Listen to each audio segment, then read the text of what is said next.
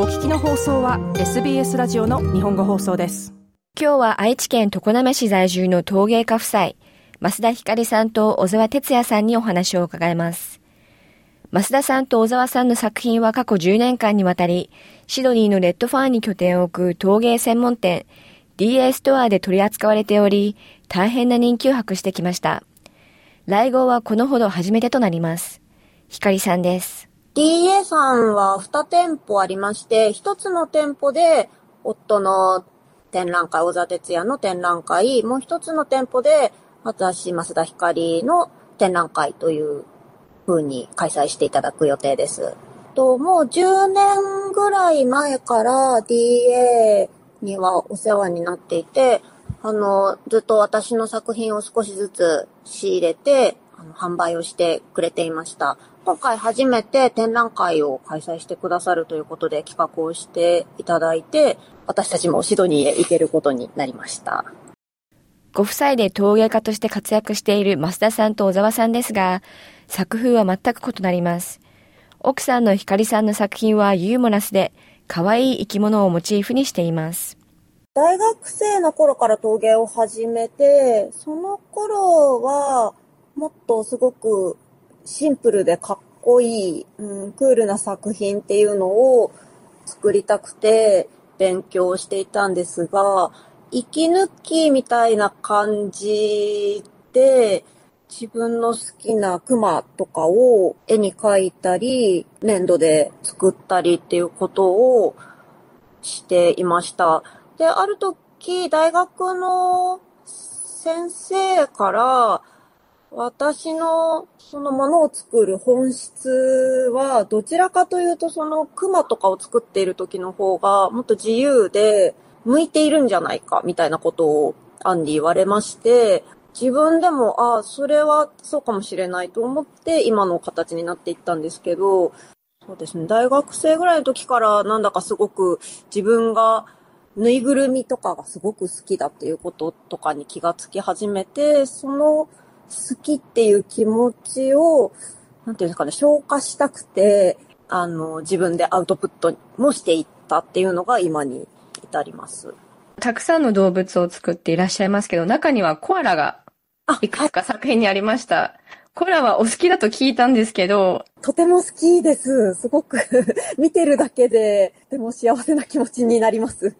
コアラの他にもカンガルーであったり、ポッサム、ウォンバットだったり、オーストラリアには愛嬌たっぷりの動物がいるんですけど、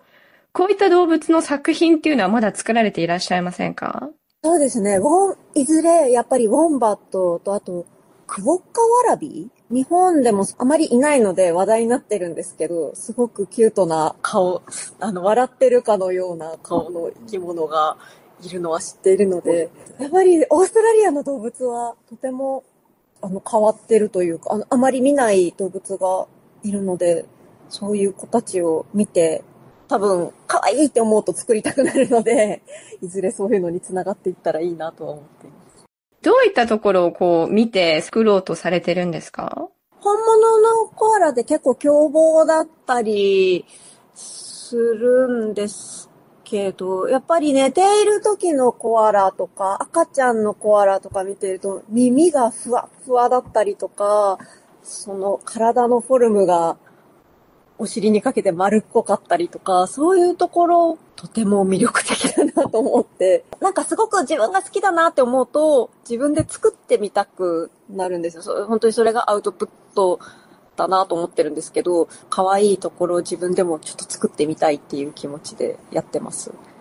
今回もしかしたら初めてそのリアルコアラに出会うことはありますか？コアラと朝ごはんを食べられるっていう体験をしに連れて行ってもらう予定です。一方、小沢さんの作品はシンプルでありながら、ぬくもりがあり、日々の生活に美しさをプラスさせるような器などを主に制作しています。やっぱ僕も最初作家をやりたいと思った時は、こう自由なものづくりがしたかったんです。で、それはその器とか道具に限らず、何かその、まあ、表現的なその形であったり、いうことをやりたいと思ってたんですけど、僕自身は多分その自由な創作が多分すごく苦手なんですよね。で、それで何でも、こう、自分のインスピレーションを自由にこう土にこう投影していくっていうことが苦手だって気づいたときに、その器っていう、その、まあ、ある種の制限ですよね。その、使えるっていうことに、こう、絞って、こう、作品作りをし始めてから、すごく、こう、自分の、この、まあ、持ってる、なんていうんですかね、元から持ってるものと、その、道具を作る。その制限、そこに制限があるものを作るっていうのがすごく、あ、あ、体にあったので、で、そこからさらにもっとこうシンプルにしていくことと、もっとその道具っていう制約、例えば急須とか、そういうものってすごく制約が多いんですけど、その制約の中にこう自分のその創作を落としていくっていうことが、まあ自分は得意なので、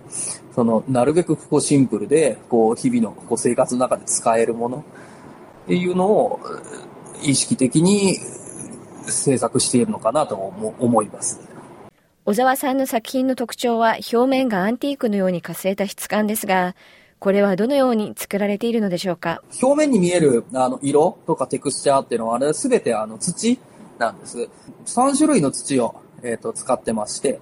えー、一番最初に、まあ、ろくろを引く時の土で、ろくろが引き終わった後に、えっと、土を筆で、こう、その上に塗っていくんですよ。ろくろが終わった後の土の上に、えっと、土を乗せて、で、さらにもう一つ土を乗せるんですよ。で、そこから3層に積層されたその土を紙やすりで削り出して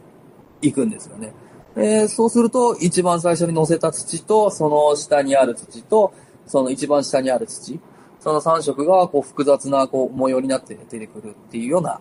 やり方をしてます。例えば同じ器でも全部特徴があるということになりますね。そうですね。その筆のタッチ、あとは、やすった時のその具合かで、まあ、ほぼほぼ、こう、同じ雰囲気のものにはなるんですけど、同じことを再現するのは難しいですね。ご夫妻で陶芸家として活躍されていらっしゃいますけど、まあ、今回は別々の場所でのエキシビションになりますが、二人で一緒にものを作り上げたり、エキシビションをされるっていうことはあるんですか？そうですね。今、は、やってないですね。むしろあまり意識的にやってないっていうのがありまして、っていうのも、まあ、あの、作品を見ていただくとわかるんですけど、やっぱり僕が作ってるものと妻が作ってるものって、やっぱり全くこう、違うものというか、まあ、素材は焼き物で、どちらも陶芸家なんですけど、やっぱり、こう、元々の、その土に対する、こう、考え方が二人とも違うので、なかなか、じゃあそれをどっちかに寄せて、二人でものを作ろうっていう、風にはならないですね。むしろ多分やるとあんまりうまくいかないんじゃない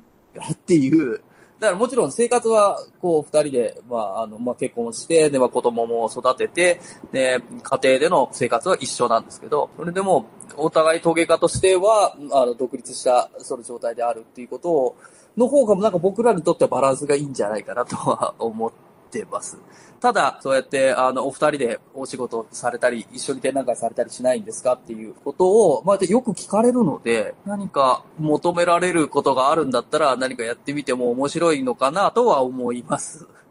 ご自宅での食卓っていうのは、どなたの作品が並ぶんでしょうか？意識的に自分たちの器を使おうとは思うんですけど、日本にはすごくたくさん素敵な陶芸家の方、あの、陶芸だけじゃなくてガラスや木工の作家さんっていうのがたくさんいて、やっぱ私たちそういうのを見たり買ったりするのが好きなので、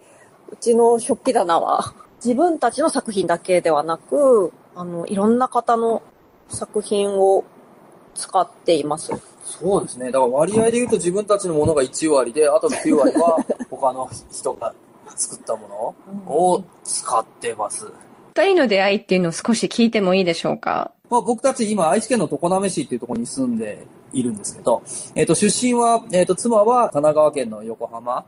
市で、えっ、ー、と、僕は岐阜県の出身なんです。ただ、まあ、二人とも大学を出て、で、あの、大学を出てからさらに焼き物の勉強するために、あの、弟子入りをするために、二人とも常滑に来たんです、同じ時期に。妻が、えっ、ー、と、弟子入りしたのが、愛知県常滑市の吉川千佳子さん、いわれる、あの、女性の作家さん。で、僕が弟子入りしたのは、同じく常滑市の吉川正道さん。のところに弟子入りをしまして、で、その、まあ、お互い弟子入りした吉川千佳子さんと吉川正道さんが夫婦で、あの、まあ、工房も、ま、別々だったんですけど、かなりお互い、その、夫婦としても、その、同じ工房に勤める アシスタントとしても交流があったので、まあ、そこから出会ってっていうのがきっかけですね。この常滑というのはなぜこのようにあの焼き物の産地として有名なのでしょうか？と常滑は、まあ、日本で言うとロック雇用っていう言われ方がありまして、6つの昔から歴史のある古い雇用、焼き物の産地ということで、まあ、2000年ぐらい前から常滑にはずっとあの焼き物を作り続けてきた歴史がありまして。そのいい土が取れるっていうことが、その始まりだったと思うんですけど、だんだんそれが産業的に発展していくのに、立地として、その海が近いので、運河を使って、江戸までお酒とかお酢とか、そういうものを運ぶ場所に適していて、で、それを入れるための容器としても発展したまあ、っていうね。ことだと思う。焼き物を作ってきた人たちの歴史があるので、まあ、僕たちみたいな焼き物をやりたいっていう、その人たちにとってはすごく環境が整っています。あの最後にこのエキシビションに足を運ばれる方にメッセージをいただけますか？ね、とにかく僕は人間に会ってコミュニケーションを取ることがものすごく好きなので、会場でお会いして、そのどんなお話をさせてもらえるのか。で、またオーストラリア、シドニーっていう土地で、あの、自分の作品をどのようにこう受け止めてもらえるのか。とにかくそれがすごく楽しみです。私の作品は本当に何も考えないで、ただ見て可愛いって思ってもらえたらいいなって思っているものなので、実際に手に取って、うん見てもらえたら嬉しいです。ちゃんと使えるように作っているので、あのシドニーやオーストラリアの皆さんのお家の中に私の、うん作ったものが何か使ってもらえたらすごく嬉しいなと思っています。今日はシドニーでエキシビションをされる陶芸家夫妻、増田ひかりさんと小沢哲也さんにお話を伺いました。エキシビションニーエンファーは11月24日金曜日から26日日曜日までシドニーのレッドファーンで開催されます。詳しくはこのインタビュー記事からどうぞ。アドレスは sbs.com.au スラッシュジャパニーズです。SBS 日本語放送の Facebook ページで会話に加わってください。「l i」「いいね」を押してご意見ご感想をお寄せください。